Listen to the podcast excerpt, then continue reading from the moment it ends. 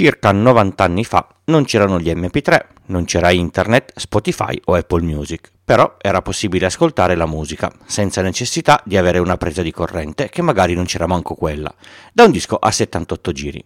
Siete pronti per fare un salto nel passato? Io sono Francesco Tucci, mi occupo di tecnologia da prima del Millennium Bug, dell'euro e del grande blackout del 2003 sono sopravvissuto e sono qui per raccontarvela in puntate brevi e facili, alla portata di tutti, con questo podcast Pillole di Bit da novembre del 2015. Questa puntata è involontariamente sponsorizzata da mio papà, che si è messo lì e ha recentemente ridato vita a un vecchio grammofono a molla prodotto negli anni 30 del secolo scorso e arrivato a noi perché lasciato abbandonato, rotto, a casa di un parente deceduto. Lo ha pulito, sistemato, soprattutto rimesso in funzione. Ho visto come, come funzionava e quanta tecnica c'è, c'è, dietro oppure dentro. In un sistema di eh, riproduzione eh, musicale esclusivamente meccanico, senza bisogno di batterie o presa di corrente per ogni sua parte. La rotazione del disco, la lettura della musica dal disco e la riproduzione in modo che questa potesse essere ascoltata nella stanza. Partiamo dal disco. Sta tornando di moda, anzi è ormai tornato anche in classifica il giradischi a 33 tre giri per poter ascoltare gli LP. Non tratterò dell'annosa questione è meglio il vinile o è meglio il CD. Sicuramente sono meglio dell'MP3 se si è in, in grado di apprezzarne la differenza. Che cosa vuol dire 33 giri? Vuol dire che il piatto dove, dove viene appoggiato il disco gira a 33 giri al, al minuto. Una piccola nota. Visto che la traccia è concentrica dall'esterno verso l'interno, un giro della prima traccia è molto più lungo di un giro dell'ultima traccia all'interno prima che il disco finisca. Per questo motivo, durante l'ascolto, la testina varierà la velocità lineare sul solco dove è, registrata la musica, rallentando progressivamente. Nei giradischi di oggi è facile, si imposta il motore per far girare il piatto a 33 giri, questo è controllato elettronicamente e il gioco è fatto. Avremo sempre 33 giri, ma ne parlerò settimana prossima.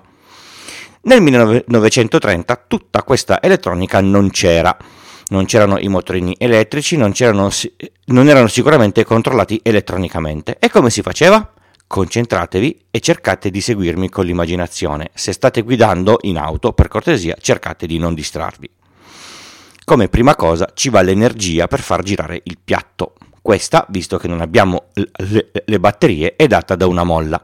Ma non la molla che siete abituati a conoscere come quella che è usata nelle sospensioni delle automobili, è una molla diversa.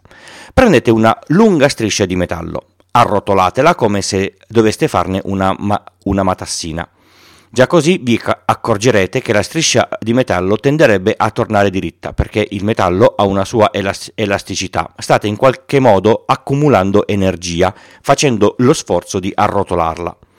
Adesso la mettete dentro a una scatoletta cilindrica cercando di non farla scappare ovunque. Dovete mantenere questa energia che avete accumulato. Fissate l'estremità esterna di questa striscia al bordo della scatoletta.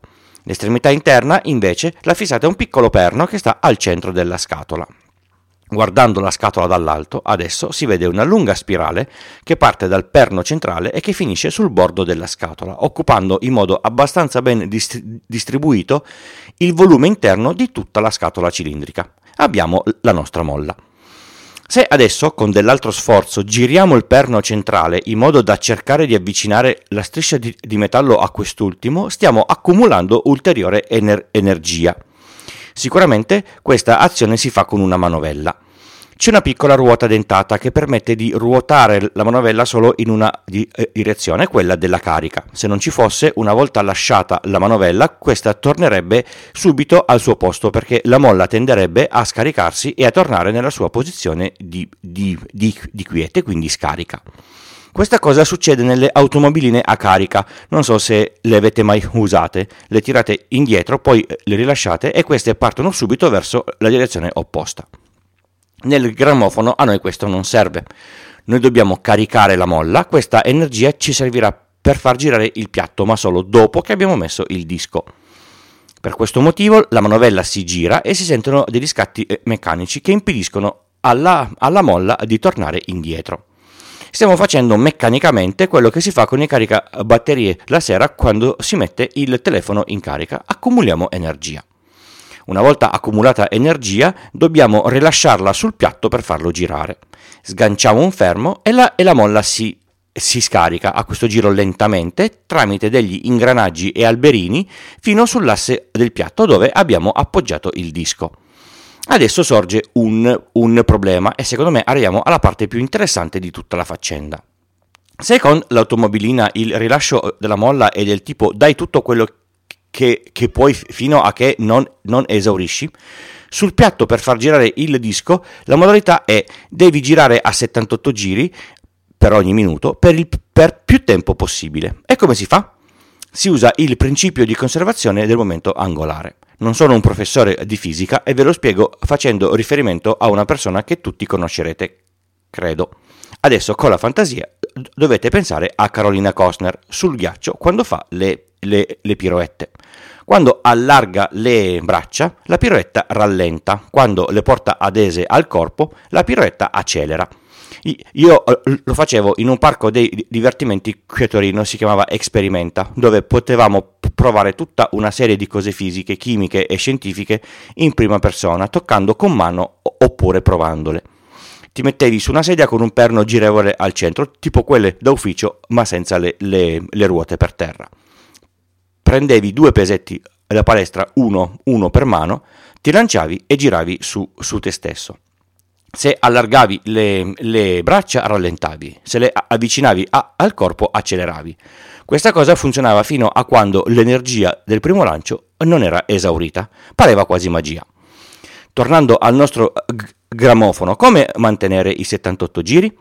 Su uno degli alberini che portano il, il, moto dalla molla al piatto ci sono tre piccoli pesetti, liberi di allontanarsi dall'alberino stesso. Sicuramente con il giusto peso, alla giusta distanza e con la giusta forza applicata all'alberino si può ottenere la giusta velocità del piatto. Ma visto che la forza della molla potrebbe essere diversa da molla a molla e che i pesetti potrebbero essere diversi uno dall'altro, c'è un sistema che regola quanto questi debbano essere distanti dall'alberino. Trovata la giusta distanza, il sistema viene bloccato. I pesetti non potranno mai allontanarsi più di tanto dall'alberino e la velocità sarà sempre quella, i, i necessari 78 giri al, al minuto circa. Come se Carolina trovasse che la sua velocità di piroetta perfetta è ottenuta allargando solo i, i gomiti e non tutto il braccio. Abbiamo il piatto che gira a 78 giri, mettiamo il disco su questo piatto e lo vogliamo ascoltare. Come? All'epoca non c'erano le testine attuali, ma la modalità di registrazione eh, della, della traccia era più o meno la stessa. Il disco è inciso riportando nel solco sul vinile una cosa assimilabile alla forma d'onda del segnale audio di, di origine captato da un microfono. Ci va una puntina che legga questo solco. La puntina è di metallo, questa puntina vibra e va a colpire una membrana eh, metallica. In questo modo la, men- la membrana eh, metallica eh, vibra e fa vibrare l'aria come un piccolo altoparlante.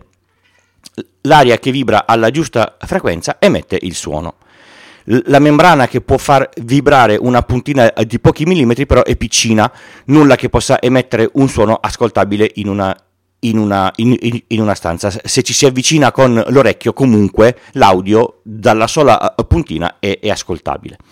Per questo eh, motivo, vicino alla membrana serve qualcosa che ne aumenti il, il, il volume. Al giorno d'oggi metteremo un amplificatore, ma nel 1930 non c'era.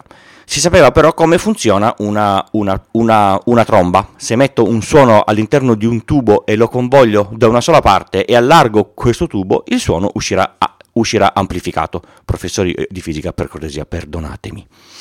Ed ecco fatto che abbiamo ottenuto l'emissione sonora di ciò che è registrato sul disco a 78 giri.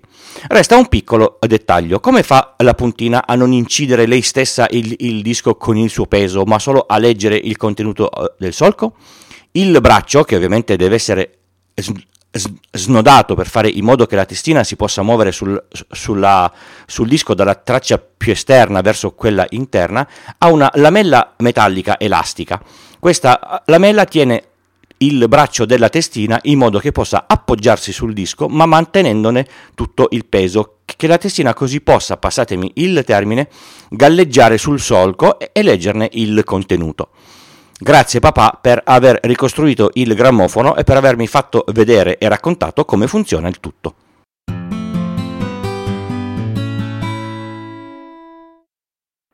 Pillole di Bit è un podcast indipendente interamente scritto, prodotto e realizzato da Francesco Tucci con l'indispensabile supporto dell'hosting Third Eye e il software di montaggio audio producer di Alex Raccuglia. Lo potete ascoltare da tutte le piattaforme di podcast il lunedì o direttamente sul sito pillole di bit col punto prima dell'it. Sul sito trovate anche tutti i canali social per la discussione online e i modi per supportarmi. Il podcast non ha pubblicità. Per chi dona più di 5 euro e mi comunica l'indirizzo, gli spedisco gli adesivi. Un modo altrettanto bello di contribuire è parlare di questo podcast con amici, colleghi e parenti. Ascoltare podcast è facile per chiunque. Pillole di Bit è anche un piccolo network. Su extra.pillole dell'it ci sono tutti gli altri podcast. Se vi serve una consulenza tecnica informatica fatturata su iltucci.com slash consulenza trovate tutte le informazioni.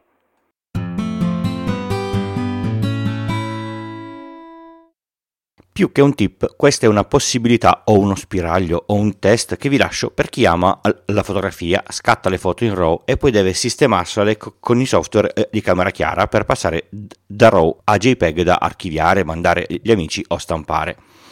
I software solitamente più usati sono Lightroom, che costa insieme a Photoshop circa 10 euro al mese, o Luminar, che ha dalla sua un costo una tantum, fino a che non a che non esce una, una versione nuova, di solito fa 80 euro al netto degli sconti. Oppure potete provare Darktable, un programma open source gratuito o, o, con donazione a chi ci lavora e che fa un egregio lavoro. E io, fossi in voi, una piccola chance gliela, gliela darei, perché tanto quando si elaborano i RAW, chi ci lavora sopra non tocca il file originale, ma fa dei, mm, dei file di metadati per applicare le, le, varie modifiche e poi fa la conversione in, in JPEG. Quindi potete installarlo a fianco del, del, vostro, del, vostro, software che usate ora e, e, e potete provare a, a farci qualcosa. Secondo me potrebbe essere una buona soluzione da pensare quando vi scade l'abbonamento di Lightroom per capire se ne può valere la pena e quei 120 euro all'anno magari li potete spendere per un, per un obiettivo nuovo. Dateci una, una, una pensata.